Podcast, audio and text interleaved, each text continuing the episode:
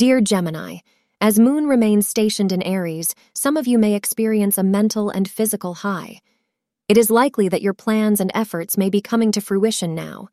Your high spirits will charm everyone around you, be it at home or at work. You will also experience an increase even in your output at work without compromising on the quantity. Use today to push forward on any pending tasks, and your productivity will be exceptionally high today. Wear a dark shade of green to attract positive energy throughout the day.